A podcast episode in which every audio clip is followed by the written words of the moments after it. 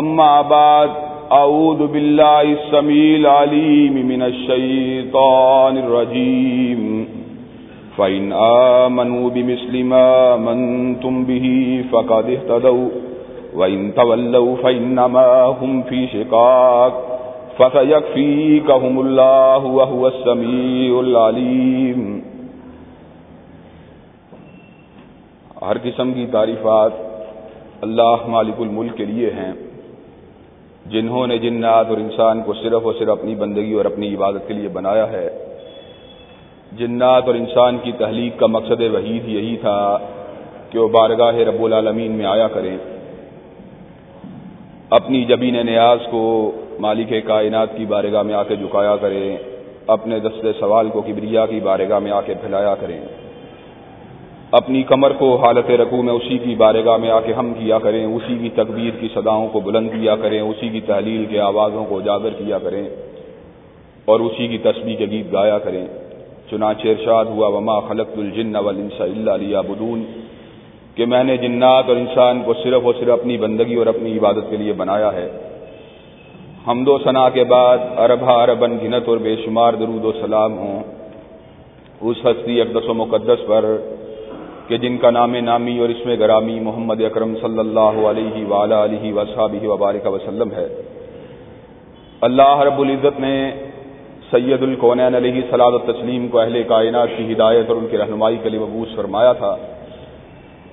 اور آپ کی ذات بابرکات کے ذریعے اہل کائنات کی ہدایت اور ان کی رہنمائی کا خوب بندوبست فرمایا تھا۔ اللہ رب العزت نے امام الہدا علیہ صلاح تسلیم کی سیرت طیبہ میں طرح طرح کی خصوصیات کو ودیت فرما دیا تھا اور گناگوں قسم کی صفات کو آپ کی ذات دس و مقدس کا حصہ بنا دیا تھا۔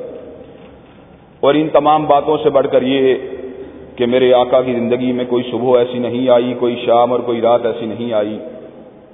دکھوں کی کوئی گھڑی اور خوشیوں کا لمحہ ایسا نہیں آیا جب مالک کائنات نے اپنی تائید کو، اپنی نصرت کو اور اپنی حمایت کو آپ کے شامل حال نہ فرمایا ہو۔ اور ان تمام باتوں سے بڑھ کر یہ کہ عرش کر اپنے اپنی آخری کتاب حمید کو سید القونین علیہ صلاح تسلیم کے قلب اثر پہ نازل فرما دیا تھا۔ اور اسی کتاب حمید کی ایک آیت مبارکہ کو میں نے آپ حضرات کے سامنے تلاوت کیا ہے۔ اور اسی کی روشنی میں میں اپنی چند گزارشات کو آپ حضرات کے سامنے رکھنے کی کوشش کروں گا۔ محرم الحرام یہ اسلامی سال کا پہلا مہینہ ہے۔ اس مہینے کو اللہ کم الحاکمین نے زمین و آسمان کی تحلیق سے بہت عرفہ قبل حرمت والا مہینہ اور عزت والا مہینہ بنایا تھا۔ اور اللہ اکم الحاکمین نے محرم کو اپنا مہینہ بھی قرار دیا ہے۔ محرم الحرام میں زمین و آسمان کی تحلیق سے بہت عرصہ قبل فضیلت اور تقدس والی باتیں جو اللہ اکم الحاکمین نے رکھی تھی، ان کا تعلق کسی مخصوص واقعے کے ساتھ نہیں تھا۔ کسی حادثے کے ساتھ، کسی واقعے کے ساتھ، اس مہینے کی براہ راست حرمت اور عظمت کا تعلق مالک کائنات نے نہ تو اپنے کلام اللہ میں بتلایا، نہ حضرت حبیب علیہ السلاد و تسلیم نے اپنے کسی فرمان میں بتلایا تھا۔ اور ساتھ ہی ساتھ سید القونین علیہ السلاد و تسلیم نے یہ بھی ارشاد فرما دیا تھا کہ رمضان مبارک کے بعد جس مہینے کے روزے رکھنا سب سے زیادہ اجر و ثواب والی بات ہے، وہ محرم الحرام کے مہینے کے روزے ہیں۔ اور اس کی دسویں تاریخ کا روزہ حضرت آقا علیہ سلاد و تسلیم اپنی زندگی میں رکھتے رہے۔ اور آپ نے اپنی رحلت مبارکہ سے قبل یہ بات کہی تھی کہ آئندہ برس اگر اللہ کم الحاکمین نے مجھے زندگی عطا فرمائی تو میں نو محرم الحرام کا روزہ رکھوں گا۔ چنانچہ بعض علماء یہ بات کا گمان کرتے ہیں کہ دسویں کا روزہ رکھنا وہ اس اعتبار سے عشورے کا روزہ ہے کہ حضرت آقا علیہ سلاد و تسلیم نے ساری زندگی دسویں کا روزہ رکھا۔ لیکن بعض علماء کا یہ بھی گمان ہے کہ دسویں کا روزہ نویں کے روزے کے ساتھ تبدیل ہو چکا ہے۔ اس لیے کہ حضرت آقا علیہ سلاد و تسلیم کا ارشاد عالی ہے کہ آئندہ برس میں نویں کا روزہ رکھوں گا۔ لیکن کئی علماء یہ بات بھی کہتے ہیں کہ دسویں کے ساتھ نویں کے روزے کو ملا لیا جائے تو دونوں باتوں کے اوپر عمل ہو جائے گا۔ عاشورے کا روزہ رکھنا یہ اتنے ثواب والی بات ہے کہ مالک کائنات انسان کے گزشتہ ایک برس کے گناہوں کو معاف فرما دیتے ہیں۔ یہ سارے کے سارے فضائل محرم الحرام کے اندر موجود ہیں اسی محرم الحرام کے مہینے میں حضرت آقا علیہ صلاح و تسلیم کے انتہائی عزیز نواسے حضرت فاطمہ الزہرا، ان کے نور نظر اور حضرت علی کرم اللہ وجہ کے جگر کے ٹکڑے حضرت حسین رضی اللہ تعالی عنہ کی شہادت کا سانحہ بھی رونما ہوا۔ حضرت حسین رضی اللہ تعالیٰ عنہ کی شہادت بلا شبہ ایک انتہائی المناک سانحہ ہے کہ ایک ایسا شخص جو لڑائی کی نیت سے نہیں بلکہ اصلاح کی نیت سے اپنے گھر سے باہر نکلتا ہے، اس شخص کو اس کے مقصد تک پہنچنے سے قبل اور اس کے واپس پلٹنے کی اجازت دیے بغیر اس کو شہید کر دیا جاتا ہے۔ حضرت سیدنا حسین رضی اللہ تعالیٰ عنہ اس مقام بلند کے اوپر بھی فائز ہیں کہ حضرت آقا علیہ صلاح و تسلیم نے حسن و حسین کو جنت کے نوجوانوں کا سردار قرار دے دیا تھا۔ اور آپ کا یہ بھی ارشاد عالی ہے کہ حسن اور حسین یہ دنیا کے اندر میرے پھولوں کی حیثیت رکھتے ہیں۔ اور حضرت حسن و حسین رضی اللہ عنہما کے اندر حضرت آقا علیہ سلاد و تسلیم کے ساتھ مشابت والی بھی بہت سی باتیں موجود تھیں۔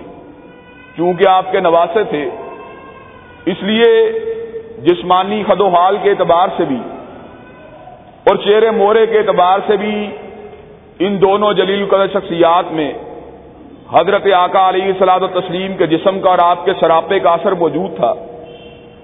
حضرات صحابہ کرام رضوان اللہ علیہ مجمعین، جن میں حضرت سیدنا صدیق اکبر بھی شامل ہیں، حضرت فاروق اعظم بھی شامل ہیں، اور حضرت دن و رین رضی اللہ تعالیٰ نو بھی شامل ہیں۔ وہ حضرت حسن و حسین سے حصوفی شفقت اور محبت فرمایا کرتے تھے۔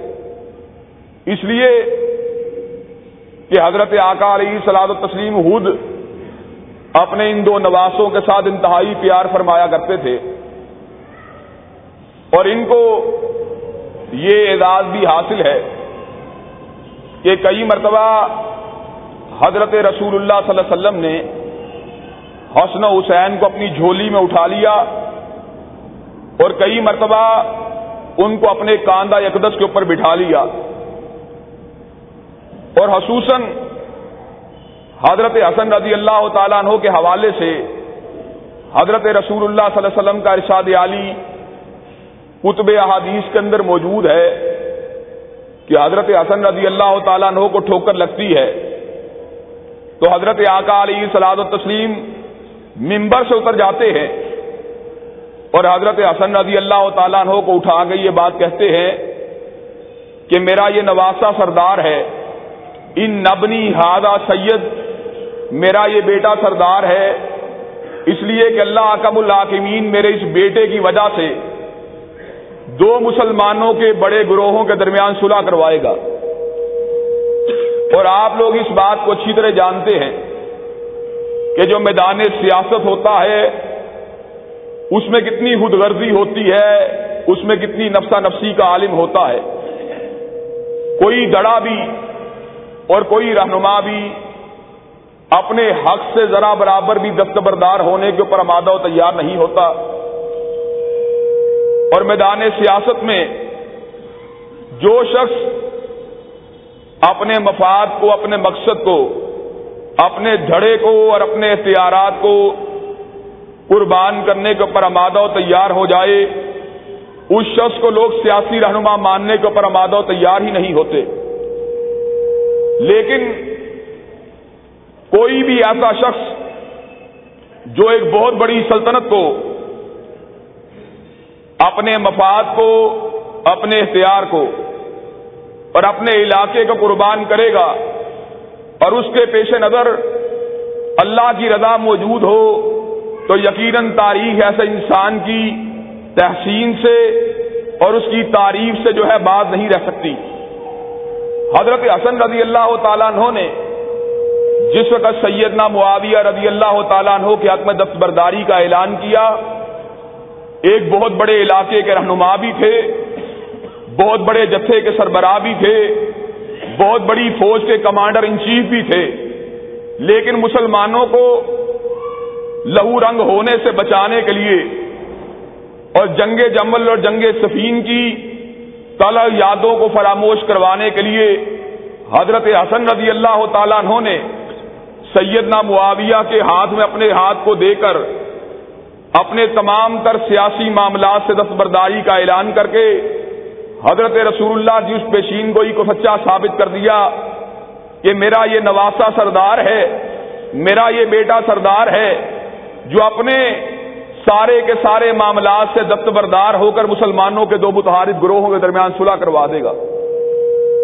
حضرت حسن و حسین رضی اللہ تعالی عنہما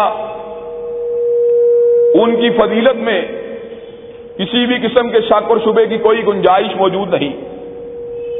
لیکن آپ اس بات کو بڑی اچھی طرح سمجھتے ہیں کہ جب محرم الحرام کا مہینہ آتا ہے، بسا اوقات سیدنا حسنین رضی اللہ عنہما کی سیرت کو بنیاد بنا کر بعض ایسے لوگوں کے اوپر تنز کے تیر چلائے جاتے ہیں۔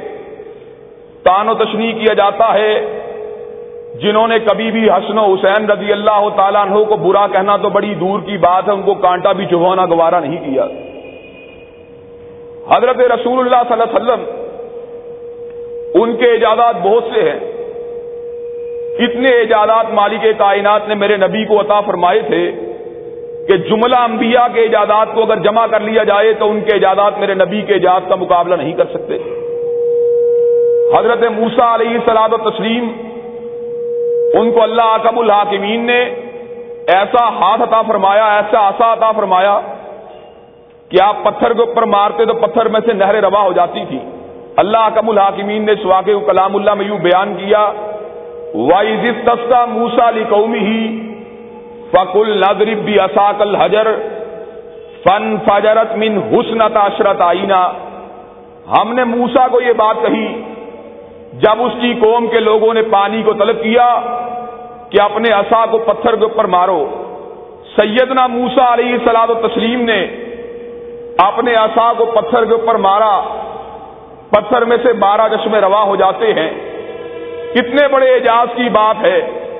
وہ پتھر جو خشک تھا، اس کے اوپر جب سیدنا موسا کلیم نے اللہ کے حکم سے اپنے آسا کو مارا مالک کائنات نے اس پتھر کے سینے میں سے بارہ چشموں کو روا کر دیا۔ لیکن میرے نبی کے اعجاز کا عالم کیا ہے؟ ہدیبیہ کا مقام ہے۔ چودہ سو صحابہ موجود ہیں۔ پانی کی پیاس ہے۔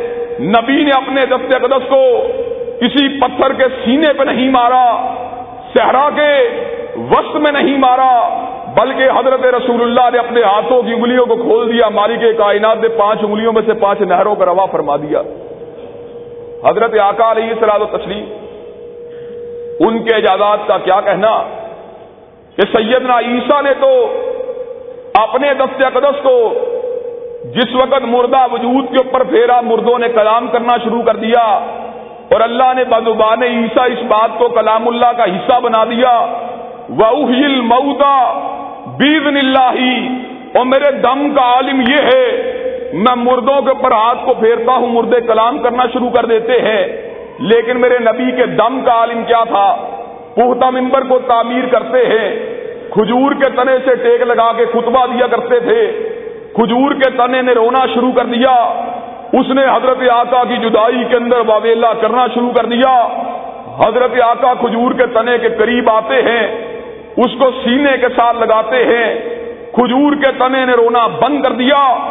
اور دنیا عیسائیت سے تعلق رکھنے والے پادریوں، سیدنا عیسیٰ نے اللہ کے حکم سے اس کو زندہ کر دیا، جس میں زندگی کی حرارت موجود تھی، لیکن میرے نبی نے اللہ کے حکم سے اس کو زندہ کر دیا، جس میں زندگی کی حرارت بھی موجود نہیں تھی۔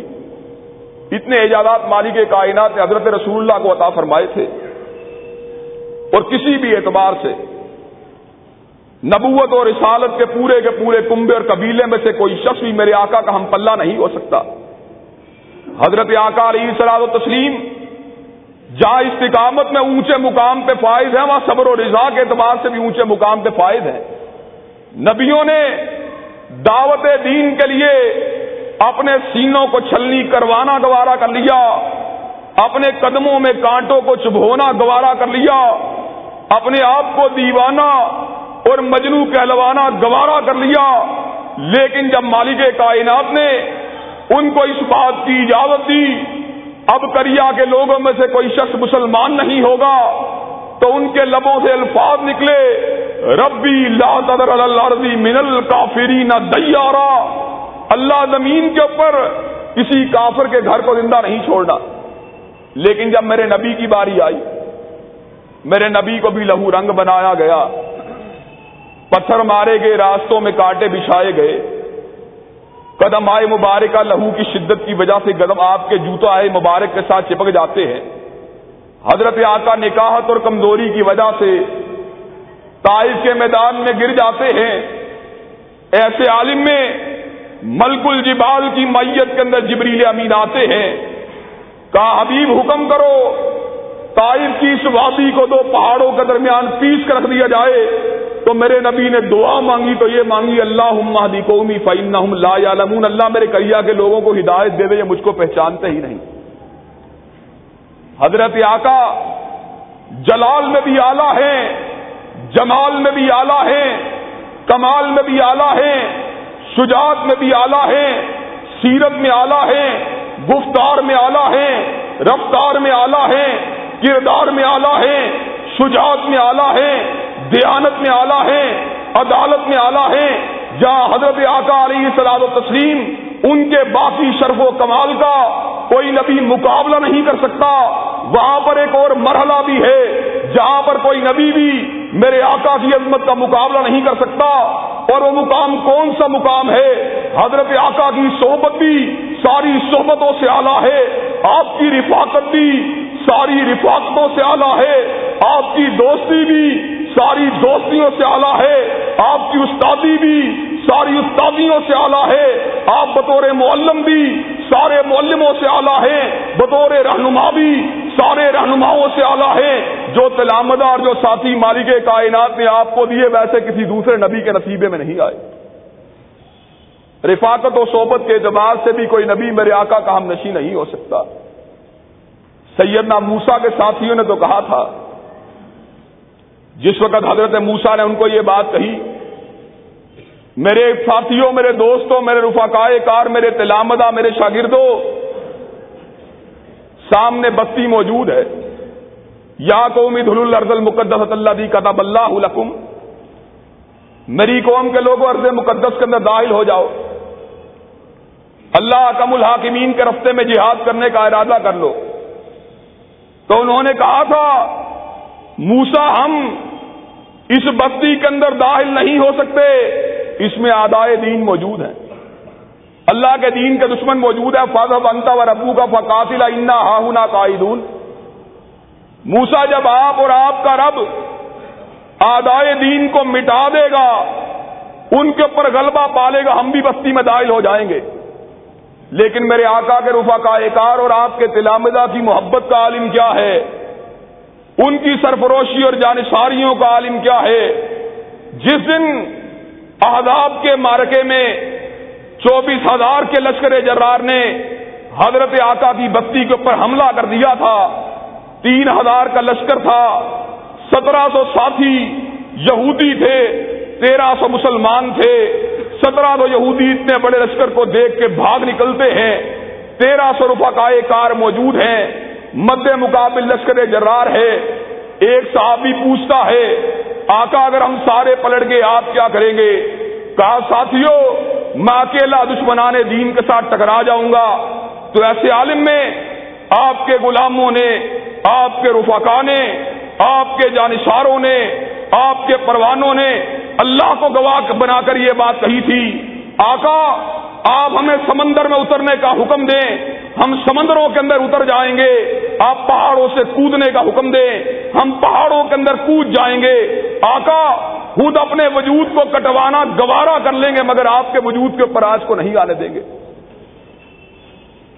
اور جس دن سیدنا حبیب رضی اللہ تعالیٰ عنہ کو پھانسی کے پھندے کے اوپر لٹکایا گیا ان سے یہ بات پوچھی گئی تھی، حبیب، یہ بات بتلاؤ اگر تمہیں اتار کر تمہاری جگہ سید الکونین کو پھانسی کے پھندے کو پچڑا دیا جائے تو تم کیا کہتے ہو؟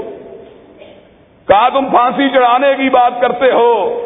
حبیب کے وجود کے ٹکڑے ٹکڑے کر دیے جائیں، وہ اس بات کو گوارا کر سکتا ہے، لیکن سید الکونین کے قدموں کے اندر کانٹے کو چبنا گوارا نہیں کر سکتا۔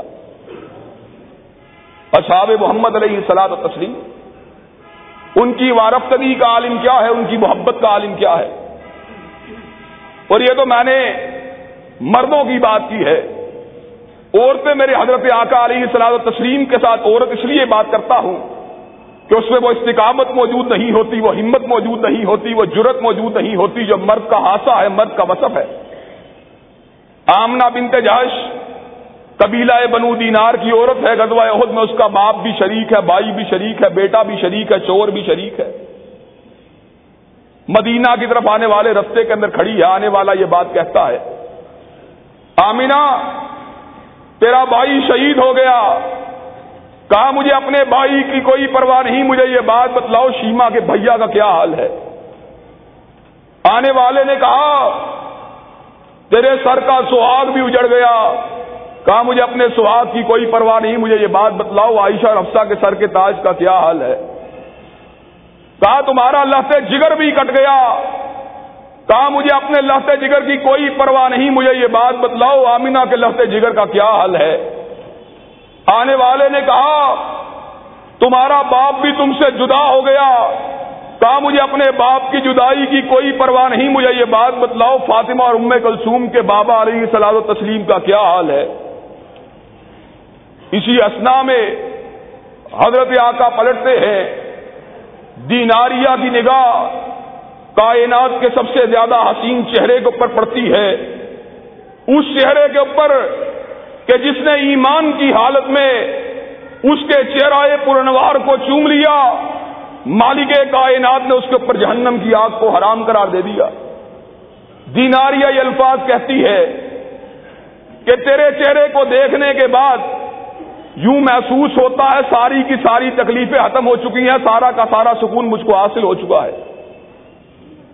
تکلیفیں تیرے چہرے پر نور کو دیکھنے کے بعد چھڑ جاتی ہیں۔ حضرت رسول اللہ صلی اللہ علیہ وسلم کے صحابہ کی وارفتگی کا عالم یہ تھا، آپ کی محبت کا عالم یہ تھا۔ اور حضرت عیسیٰ علیہ السلام و تسلیم، ان کے حواریوں کی بات بھی سن لیجیے۔ پوری محنت کے ساتھ، پوری دعوت دین کو دینے کے ساتھ بارہ ہواری آپ کے حلقہ عقیدت میں آتے ہیں، آپ کے حلقہ اطاعت میں آتے ہیں۔ ان ہواریوں میں سے جسے سید الحواریین ہونے کا اعزاز حاصل ہے، اس کا نام پترس ہے۔ ان بارہ ہواریوں میں سے سب سے بڑا سرکردہ ہواری پترس جس کے حدود اس وقت عہد نامہ جدید کا حصہ ہیں بائبل کا حصہ ہے، اتنا بڑا ہواری۔ لیکن جس وقت حضرت عیسیٰ علیہ سلاد تسلیم کے اوپر بکول بائبل ابتلا کا وقت آیا پترس نے آپ کا ساتھ چھوڑ دیا، آپ کے اوپر جان کو نثار کرنا گوارا نہیں کیا۔ اور آپ ہی کے ہواریوں میں سے ایک ہواری یہودا اسکروتی بھی ہے، جسے انگریزی زبان میں جوڈا اسکرائڈ کہتے ہیں۔ یہودا اسکروتی نے چند سکوں کا عوض حضرت عیسیٰ علیہ السلام تسلیم کی محبری کو کرنا گوارا کر لیا، چند سکوں کے عوض اپنی محبت کو بیچ دیا، اپنے ایمان کو بیچ دیا، لیکن اس کے مد مقابل حضرات حضرت محمد رسول اللہ صلی اللہ علیہ وسلم، ان کے صحابہ کی ورفتگی کا عالم کیا ہے کہ زیاد ابن سکن نے جس دن حضرت رسول اللہ صلی اللہ علیہ وسلم کے حیمے کے سامنے نشست کو سجا لیا تیروں کی برکھا برستی رہی، اس کے وجود سے لہو گرتا رہا۔ بہتر تیروں نے اس کے جسم کو چھلنی کر دیا، لیکن زیاد ابن سکن نے حضرت آقا کے حیمے کے سامنے سے ہٹنا گوارا نہیں کیا۔ اور ایسے عالم میں جبکہ نکاحت اور کمزوری زیاد کے وجود پہ غالب آ چکی تھی۔ طلحہ زبیر جن کی ڈیوٹی زہمیوں کے اوپر لگائی گئی تھی، وہ آتے ہیں۔ زیاد کو یہ الفاظ کہتے ہیں، زیاد تم زخمی ہو چکے ہو، تمہیں زخمیوں کے حیمے میں لیے چلتے ہیں۔ لیکن نکاحت میں ڈوبا ہوا، کمزوری میں ڈوبا ہوا، زیاد کیا کہتا ہے، میں نے آقا سے وعدہ کیا تھا۔ جب تک جسم اور روح کا رشتہ موجود ہے، جب تک سینے میں دھڑکتا ہوا دل موجود ہے، جب تک سوچنے والا دماغ موجود ہے جب تک پکڑنے والا ہاتھ موجود ہے، جب تک چلنے والا قدم موجود ہے، حضرت آقا کے احمے کے سامنے سے ہٹنا گوارا نہیں کروں گا۔ دوبارہ اس کی نشست کو، اس کی ٹیک کو حضرت آقا کے احمے کے ساتھ لگایا گیا۔ وہ نڈال اور نکاح کے اندر ڈوبا ہوا دیاد اپنی کمر کے بل حضرت آقا کے ہیمے کے سامنے کھڑا ہے۔ تہترواں تیر آیا، چوہترواں تیر آیا، بانوے تیر دیاد ابن سکن کے جسم اتھر کے اندر پہ وقت ہو جاتے۔ آپ کی مرتبہ جب دیاد گرے تو گرنے کی آواز حضرت آقا علیہ سلاد تسلیم کے کانوں کے ساتھ ٹکراتی ہے۔ لکجا کم رسول امن انفسکم عزیز علیہ مان تم ہری سن علیکم دل مومنین رعوف الرحیم۔ کانٹا مومنوں کے قدموں میں چبتا ہے۔ پھانس نبی اس کی اپنے دل میں محسوس کرتے ہیں۔ رعوف و رحیم نے اپنے پروانے کے گرنے کی صدا کو سنا، دوڑتے ہوئے باہر آئے، اپنے جانشار کو لہو میں ڈوبے ہوئے دیکھا، اس کے وجود کو زاموں سے چھلنی دیکھا، اس کے سر قدس کو اپنی جھولی اقدس میں رکھ لیا۔ آپ ذرا غور کیجیے زاموں میں ڈوبا ہوا دیاد اور جسم اس کا کٹا ہوا، وجود اس کا پھٹا ہوا، جسم چھلنی بن چکا، پورے کے پورے وجود سے لہو رف رہا۔ ایسے عالم میں جب سید الکونین نے اس کے سر کے اوپر اپنے ہاتھ کو رکھا، اس نے اپنی نگاہوں کو کھول دیا۔ آپ کے لمس کو محسوس کیا۔ حضرت آقا کے چہرہ پر نور کو دیکھا، لبوں کے اوپر ایک تبسم آ گیا۔ حضرت آقا نے اپنے پروانے کو ایسے عالم میں مسکراتے ہوئے دیکھا۔ آپ کی آنکھوں سے آنسو روا ہو گئے، آپ نے اپنے دست اقدس کو اس کی آنکھوں کے اوپر رکھ لیا۔ زیاد نے کہا، آقا آہری لمحوں کے اندر تو میری آنکھوں کے اوپر اپنے ہاتھوں کو مت رکھیے میری آنکھوں کو مت بند کیجیے میں چاہتا ہوں مالک کائنات مجھ سے پوچھے، زیاد، کیا کرتے ہوئے آئے ہو؟ تو میں مالک کائنات کو یہ بات کہہ سکوں، اللہ میں نے آخری لمحات میں اس کے چہرہ پر نور کو چوما تھا جس کے چہرے کو دیکھنے والی آنکھوں کے اوپر تو نے جہنم کی آگ کو حرام کر دیا ہے۔ پر مدت گزر جانے کے بعد ایک دن سیدہ صدیق اکبر نے ایک چھوٹی سی بچی کو اپنے کاندھا اقدس کے اوپر اٹھایا ہوا۔ لوگ پوچھنے لگے، یارے گارے رسول اللہ، یہ کس بچی کو لیے ہوئے جاتے ہو؟ کہا، یہ اس شہید کی بیٹی ہے۔ جس نے اپنی جان کو حضرت آقا کی جھولی اقدس کے اندر قربان کر دیا تھا۔ حضرت آقا علیہ سلاد و تسلیم ان کے ایجادات میں یہ بات بھی شامل ہے کہ مالک کائنات نے آپ کو ساتھی ایسے دیے جو کسی نبی کے نصیبے کے اندر نہیں آئے۔ لیکن جہاں پر حسن و حسین رضی اللہ عنہما کی فضیلت کا ذکر ہوتا ہے، جہاں پر ان کی شان کی بات ہوتی ہے، جہاں پر ان کے مقام کی بات ہوتی ہے وہاں پر نبی علیہ السلاد و تسلیم ان کے قریبی تلامدہ کے اوپر بعض اوقات تانے والی بات، بعض اوقات تشنی والی بات کی جاتی ہے، جو کہ کسی بھی اعتبار سے قابل قبول نہیں ہو سکتی، جو نہ قرآن مجید سے مطابقت رکھتی ہے، نہ حدیث طیبہ کے ساتھ مطابقت رکھتی ہے، نہ تاریخ کے ساتھ مطابقت رکھتی ہے۔ حضرات صحابہ کرام رضوان اللہ علیہ مجمعی ان کے بارے میں قرآن مجید کا فیصلہ اٹل ہے اشد الکفار روحما بینہم۔ صحابہ کا عالم یہ تھا، وہ کافروں کے اوپر شدید تھے، آپس کے اندر محبت کرنے والے تھے۔ اور یہ صحابہ کرام، ان میں سے کوئی شخص ایسا نہیں، جس کے لیے مالک کائنات نے جنت کو تیار نہ کر دیا اور جس کو مالک کائنات کی رضوان کے سرٹیفکیٹ نہ حاصل ہوئے ہو عام آدمی جب مرتا ہے اس کے لیے دعا کی جاتی ہے۔ اللہ عمک فر لہو اور ہم اللہ اس کو معاف کر دے، اس کے پر رحمتوں کا نزول فرما دے۔ اور جب اس کا ذکر کیا جاتا ہے، تو رحمت اللہ علیہ کے الفاظ کے ساتھ یاد کیا جاتا ہے کہ اللہ اس کے اوپر اپنی رحمتوں کی برکھا کو برسائے۔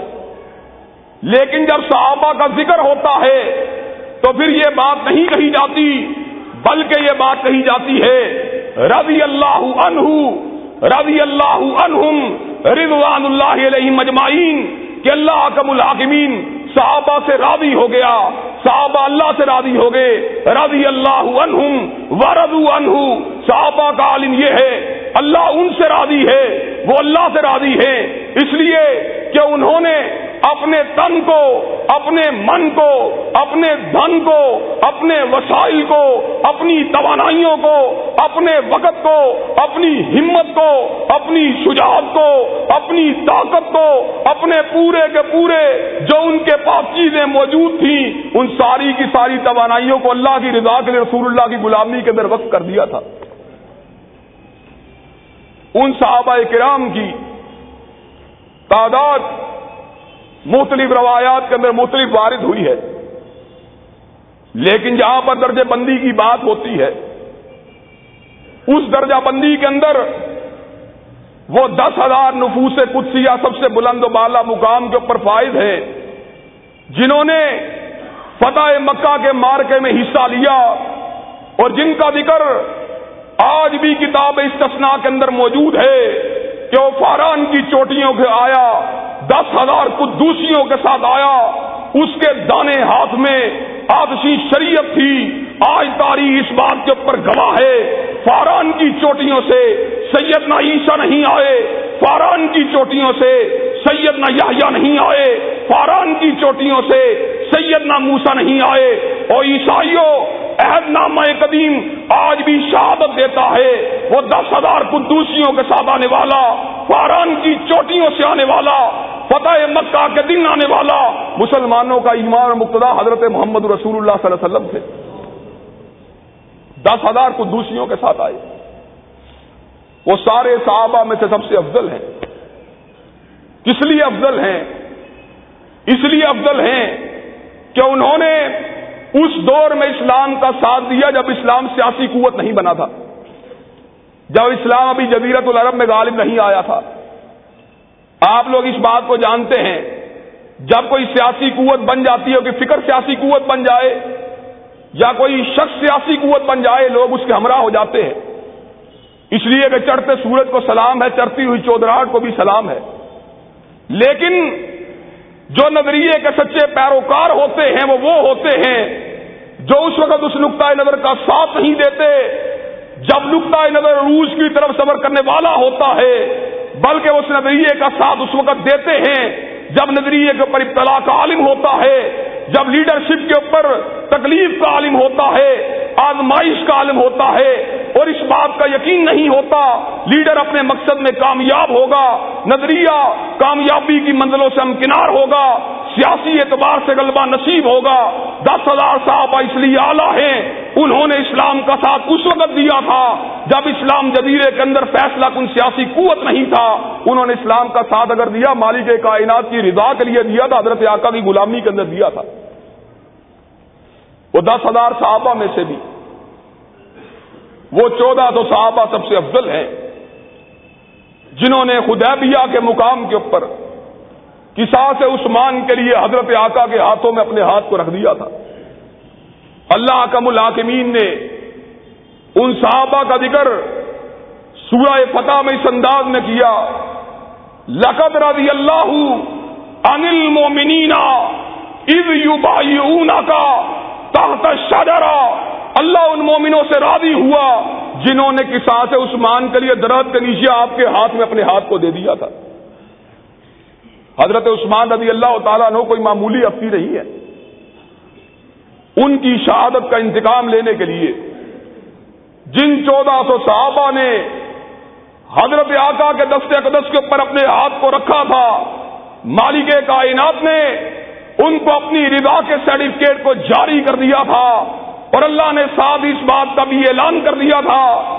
جن لوگوں نے ایک مومن کی حرمت کے لیے، جن و رحم کے لہو کے تقدس کے لیے، سفیر اسلام کے لہو کی حرمت کے لیے آپ کے دس قدس میں اپنے ہاتھ کو رکھ دیا ہے، انہوں نے آپ کے ہاتھ کے اوپر بیت نہیں کی۔ بلکہ ید اللہ فوکائی بھی اللہ کم الحاکمین نے ان کے ہاتھوں کے اوپر اپنے ہاتھوں کو رکھ دیا ہے۔ اپنے ہاتھ کو رکھ دیا ہے۔ ان کو یہ مقام بلند حاصل ہوا۔ اور ان چودہ سو صحابہ میں سے بھی۔ وہ تین سو تیرہ صحابہ سب سے افضل ہیں۔ جنہوں نے مارکا بدر کے اندر اسلام کی بقا کے لیے اپنی ہمتوں کو، اپنی توانائیوں کو صرف کر دیا تھا۔ اور آپ اس بات کے اوپر حیران ہوں گے تین سو تیرہ کی تعداد میں۔ کم از کم یہ دوسرا مارکا تھا جو اس زمین کے اوپر حق و باطل کے درمیان لڑا گیا۔ جس دن سیدنا تالوت جالود کے مقابلے کے اوپر نکلے تھے، اس دن بھی آپ کے ہمراہ تین سو تیرہ مسلمانوں کی تعداد تھی۔ اللہ کب الحاکمین کو نہ جانے سیدنا تالوت کے لشکر کی ادا کتنی پسند آئی کہ جس دن تالوت اور جالوت آپس میں ٹکرائے۔ اس دن بھی لشکر اسلام کے مجاہدوں کی تعداد تین سو تیرہ تھی اور جس دن نبی علیہ السلام و تسلیم کے پروانے ابو جہل کے مقابلے پہ نکلے اتبا کے مقابلے پہ نکلے شہبا کے مقابلے پہ نکلے، کفر کے مقابلے پہ نکلے، کفر کے مقابلے پہ ایمان کو بچانے کے لیے نکلے، اس دن صاحب محمد علی و تسلیم کی تعداد بھی تین سو تیرہ تھی۔ تین سو تیرہ بدر کے گادی جنہوں نے تیروں کے بغیر، تلواروں کے بغیر، افرادی قوت کے بغیر، اسلحے کے بغیر ہر تھیوری کو غلط ثابت کر دیا۔ آج جو افواج کے سربراہ ہوتے ہیں، وہ اسٹریٹجی کی بات کرتے ہیں، وہ افواج کی بات کرتے ہیں، وہ اسلحے کی بات کرتے ہیں، وہ ایٹمی ہتھیاروں کی بات کرتے ہیں، بین البر آدمی میزائلوں کی بات کرتے ہیں۔ اس بات کے کرنے میں کوئی حرج بھی نہیں۔ اس لیے کہ یہ قرآن مجید کا حکم ہے واحد الحمد مستدا تم کہ دشمنوں کے مقابلے کے لیے اپنی افواج کو تیار کیا کرو۔ اور مسلمانوں کے زوال کی ایک بہت بڑی وجہ یہ ہے، انہوں نے فیشن کی انڈسٹری میں ترقی کی۔ انہوں نے ہوٹلنگ میں ترقی کی، انہوں نے گھروں کو بنانے میں ترقی کی، بینک بیلنسوں کو ترویج دینے میں ترقی کی، پوشاکوں میں ترقی کی، بے پردگی میں ترقی کی، عیاشیوں میں ترقی کی، لیکن انہوں نے توجہ اگر نہیں دی، اسلحہ سازی کے اوپر نہیں دی، اگر آج مسلمانوں کے ممالک کے پاس بین البر آدمی میزائل موجود ہوتے، ایٹمی ہتھیار موجود ہوتے، اینٹی ایئر کرافٹ میزلس موجود ہوتے، بڑی بڑی توپیں موجود ہوتی، جنگی آپ دورے موجود ہوتی تو امریکہ اور برطانیہ مسلمانوں کو بلیک میل نہیں کر سکتے تھے۔ لیکن حضرات صحابہ علیہ رضوان اللہ علیہ مجمعین نے اس بات کو بھی ثابت کر دیا تھا کہ جنگی اسلحہ اس کی اہمیت اپنی جگہ پر ہے۔ جنگی حکمت عملی کی اہمیت بھی اپنی جگہ پر ہے۔ افواج کی ضرورت اور اہمیت بھی اپنی جگہ پر ہے۔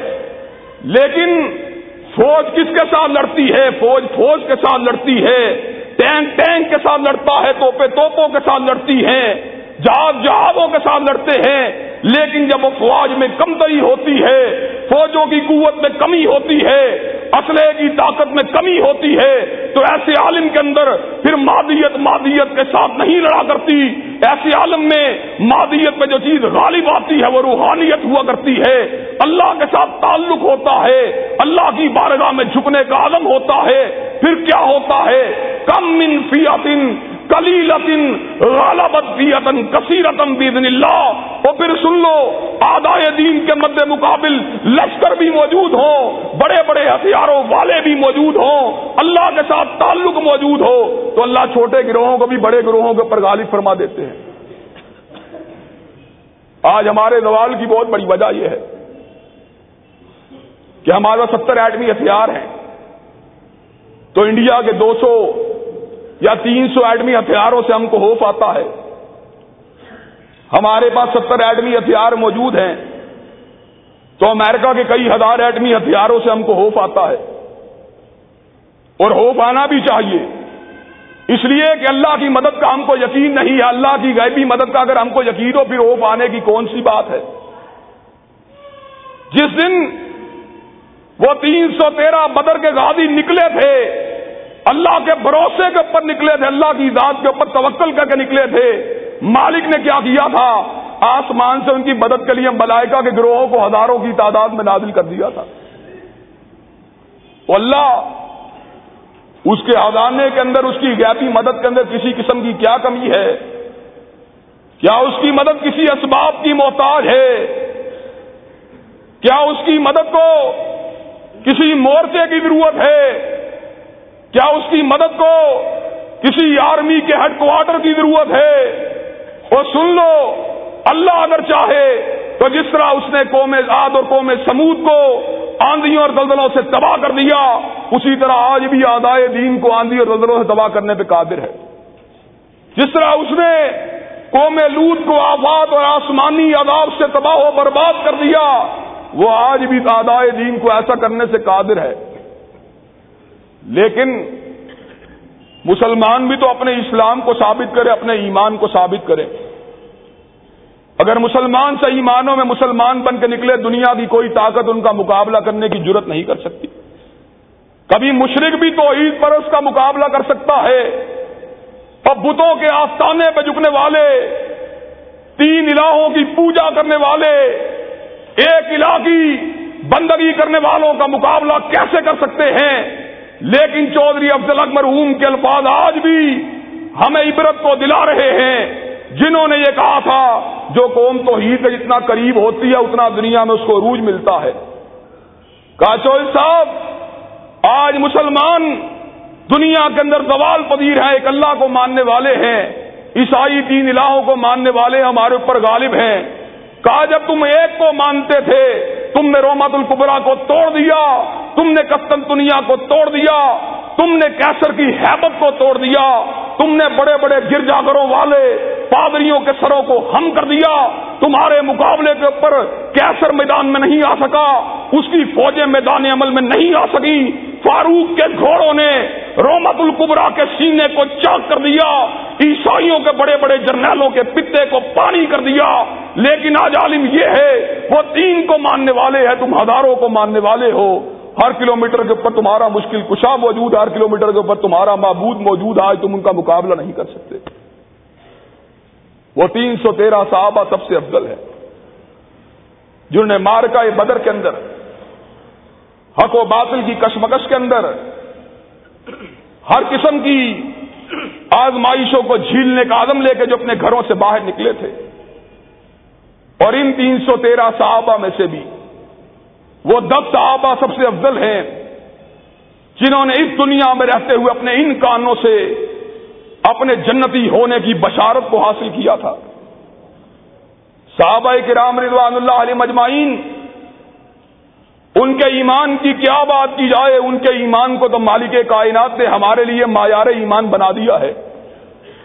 فائی نہ منو بھی مسلم من تم بھی وہ قیامت کی دیواروں تلک آنے والا مسلمان وہ مسلمان ہوگا، مومن وہ مومن ہوگا جس کا ایمان صحابہ کے ایمان کے مطابق ہوگا۔ صحابہ کے ایمان کو کیسے جانچا اور کیسے پرکھا جا سکتا ہے؟ وہ دس نبو سے کچھ سیا سب سے افضل ہیں، جنہوں نے اس دنیا میں رہتے ہوئے اپنے ان کانوں سے اپنے جنتی ہونے کی بشارت کو حاصل کیا، جن کے اندر سیدنا طلحہ بھی شامل ہیں۔ سیدنا زبیر بھی شامل ہیں، سیدنا ابو عبیدہ ابن جراح بھی شامل ہیں، سیدنا عبد الرحمان بھی شامل ہیں، سیدنا سعد ابن زید، سعید ابن زید بھی شامل ہیں، سیدنا سعد ابن ابی وقاص بھی شامل ہیں، جن کے اندر غلافہ راشدین بھی شامل ہیں۔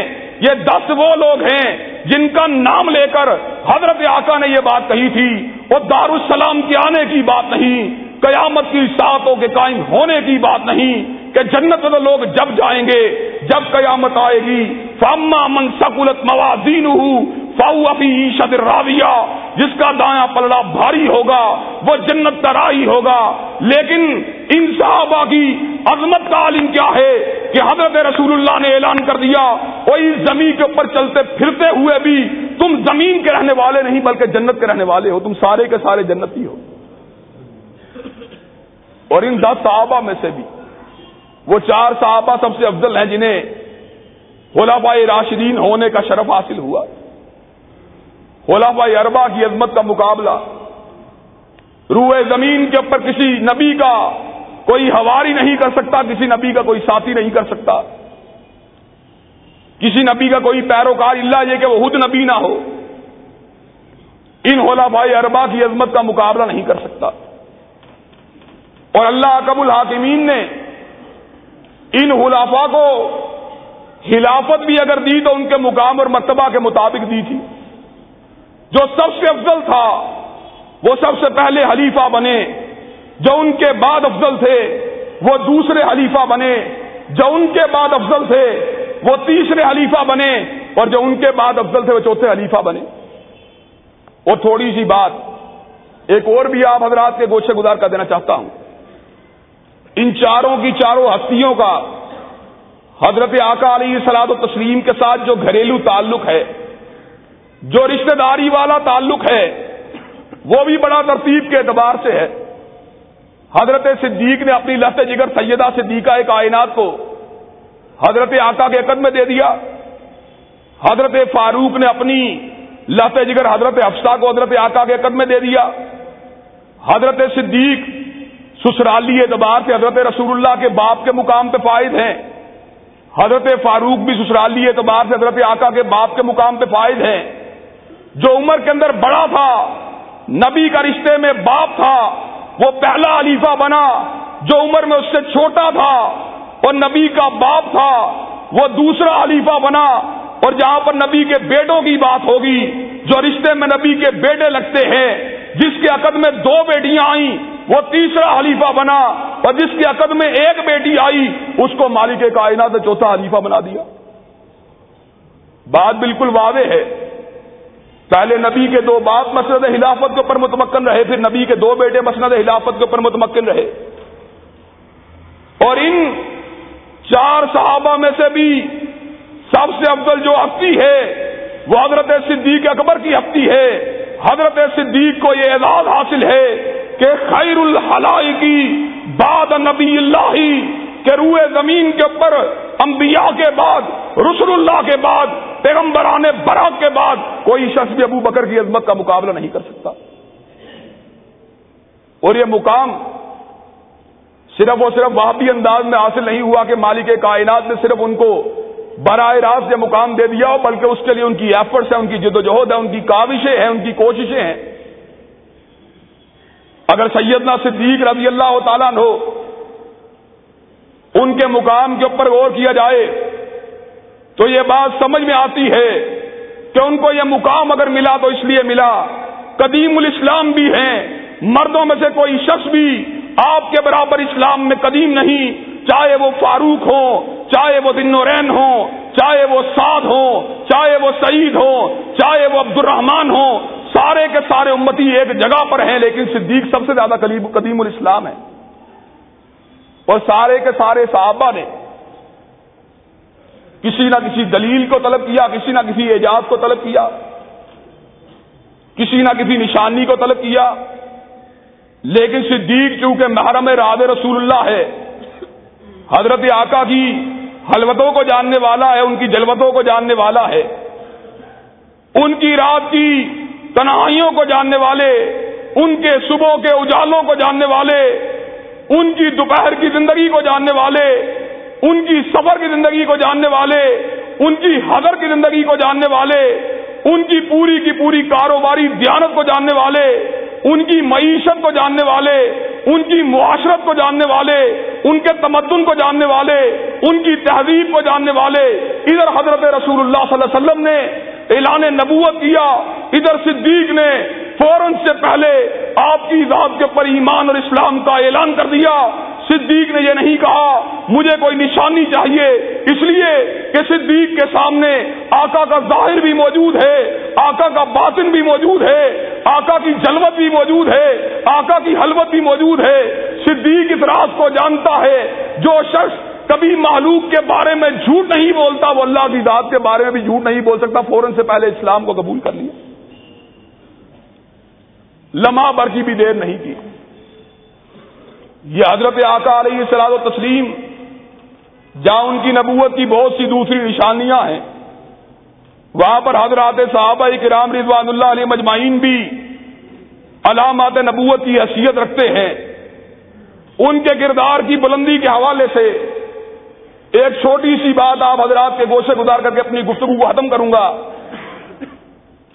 حضرت آقا علیہ السلام تسلیم ان کے اوپر ایک کتاب محمد کے عنوان سے محمد حسین ہیکل نے لکھی۔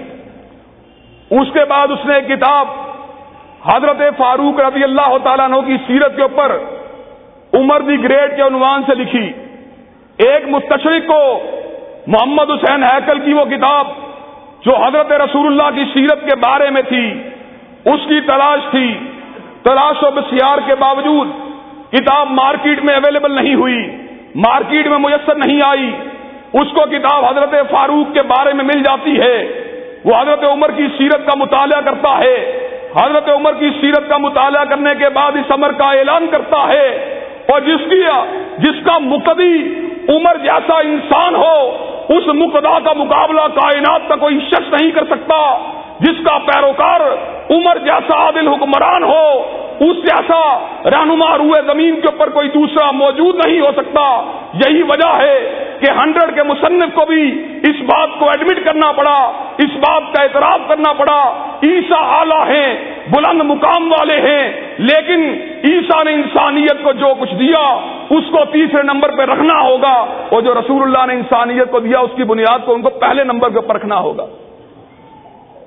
حضرت رسول اللہ صلی اللہ علیہ وسلم، ان کے قریبی صحابہ بھائی اربا حضرت حسن و حسین، امہات المومنین اور آپ کی صاحب کے حوالے سے انشاءاللہ شاء تفصیلی گزارشات کو آئندہ جمعۃ المبارک کے خطبات میں آپ حضرات کے سامنے رکھا جائے گا۔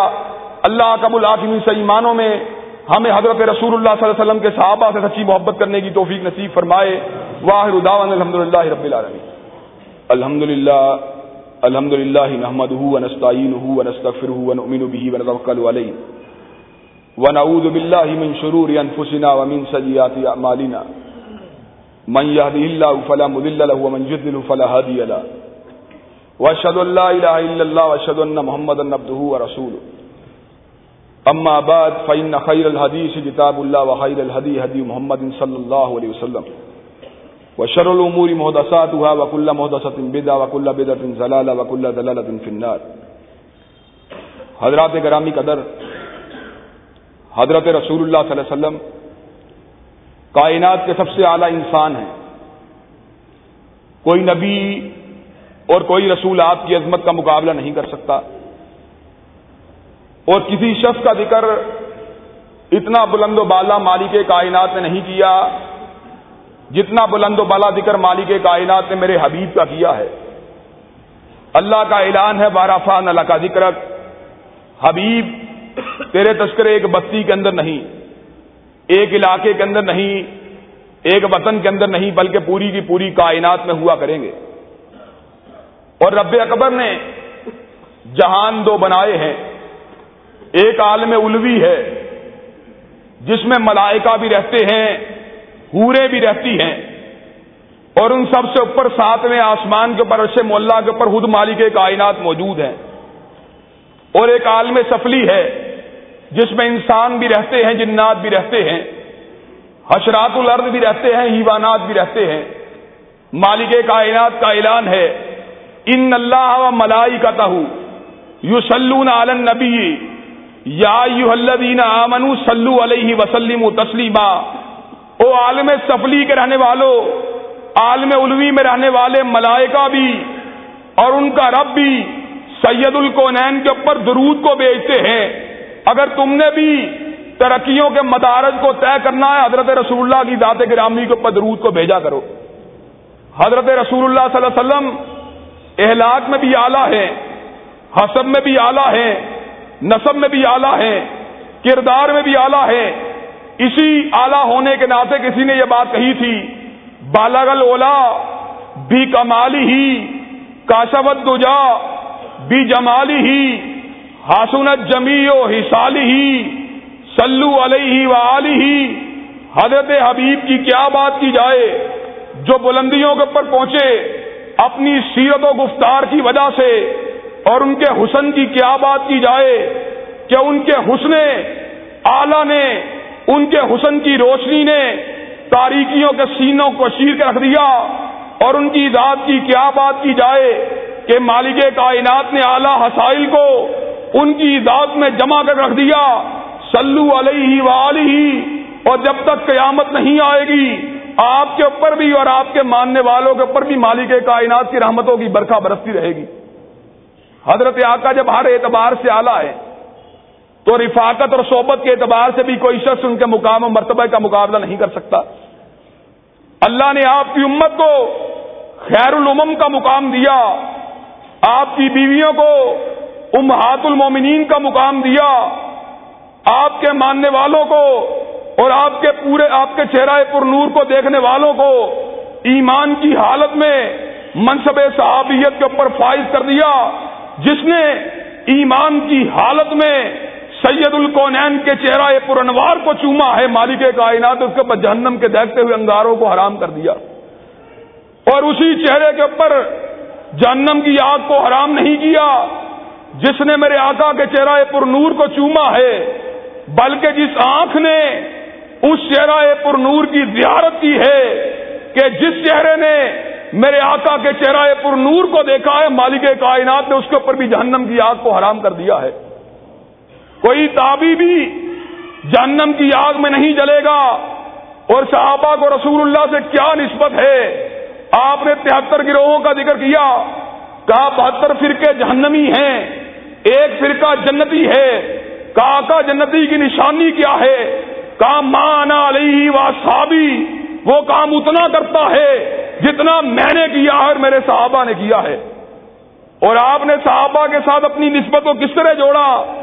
کام من حبا ہوں فابی حبی احبا ہوں و من ابغدہ ہوں فابی بغدی ابغدہ ہوں جو صحابہ سے محبت کرتا ہے، میری محبت کی وجہ سے ان سے محبت کرتا ہے، جو ان سے نفرت کرتا ہے، میرے بغض کی وجہ سے ان سے نفرت کرتا ہے۔ صحابہ کو یہ مقام حاصل ہوا۔ اور صحابہ ایک اور اعتبار سے بھی حضرت آقا علیہ السلام و تسلیم سے حصوصی نسبت رکھتے ہیں کہ رسول اللہ کی اتنی بھی تعلیمات ہیں۔ جو ہم تک پہنچی ہیں وہ صحابہ کے ذریعے پہنچی ہے۔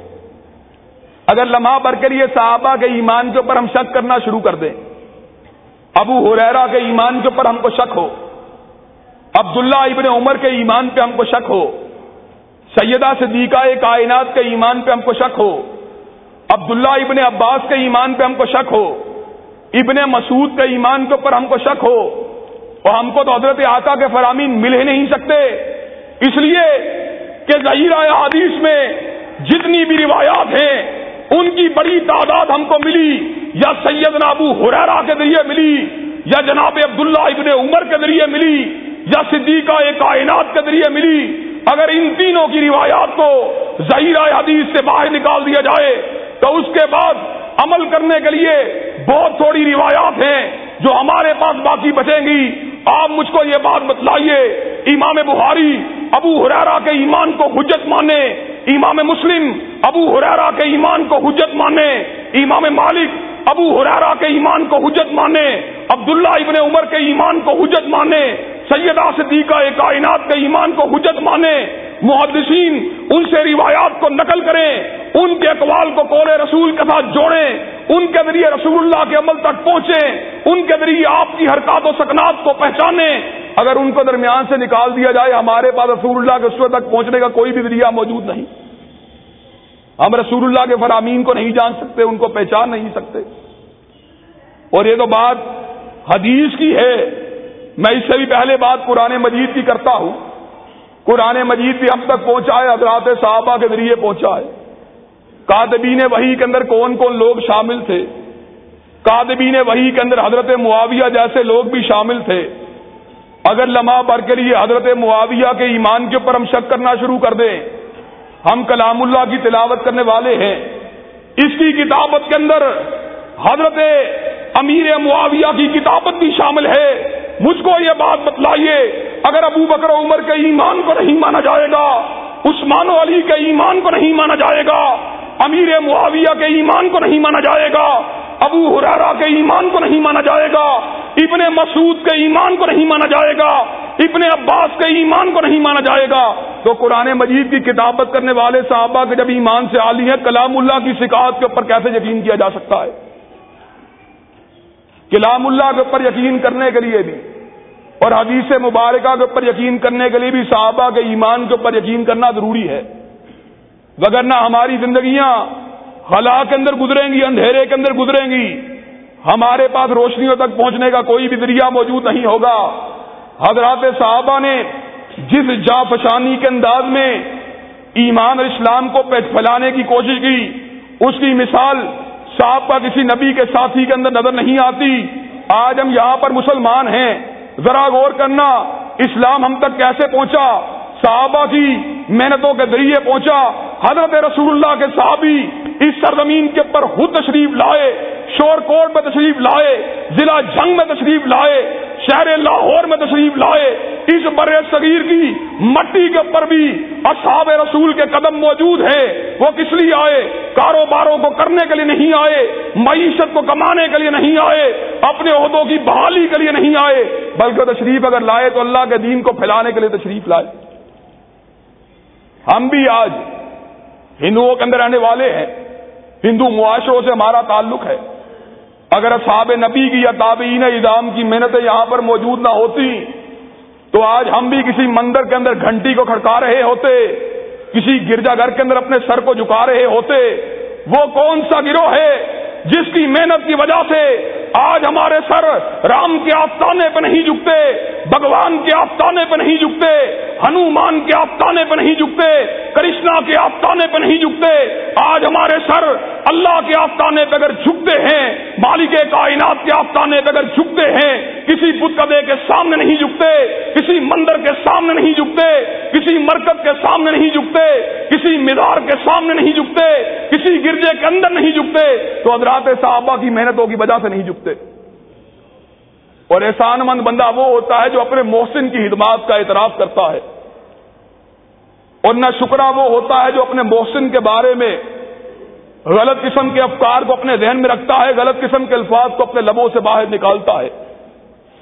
چنانچہ حضرات صحابہ کرام رضوان اللہ علیہ مجمعین، ان سے محبت کرنا، ان سے پیار کرنا، ان کو اپنے دلوں کے اندر جگہ دینا ان کو علامات نبوت کی حیثیت سے قبول کرنا، حضرت آقا کے پیغام کو پہنچانے والا ہونے کی حیثیت سے ان کو مقام دینا، یہ ساری کی ساری باتیں ہم پہ واجب ہیں۔